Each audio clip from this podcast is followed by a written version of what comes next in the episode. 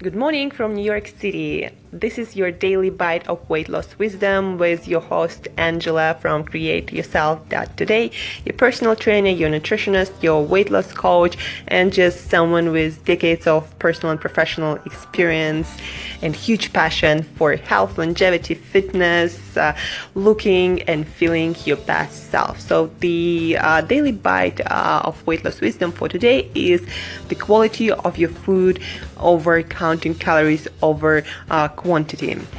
Uh, if you want to successfully lose weight and keep it off, uh, you gotta start changing the quality of your food, uh, the quality of what you eat, choosing the best kinds of foods, the most nutritious foods uh, possibly you can find, the freshest foods if you want to lose weight and keep it off.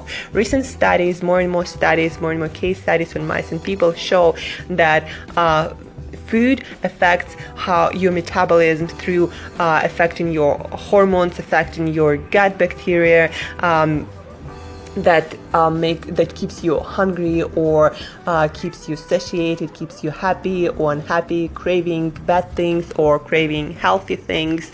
Uh, so if you want to successfully lose weight, uh, staying satiated and happy uh, and uh, performing best mentally and physically, then you gotta change the quality of your food and stop counting calories.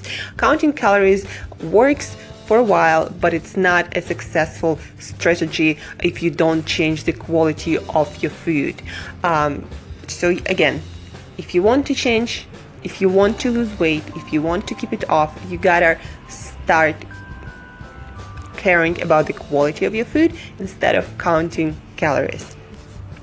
This is your daily bite of weight loss wisdom for today. If you want more details, you can always shoot me email to angela at createyourself.today, angela at createyourself.today.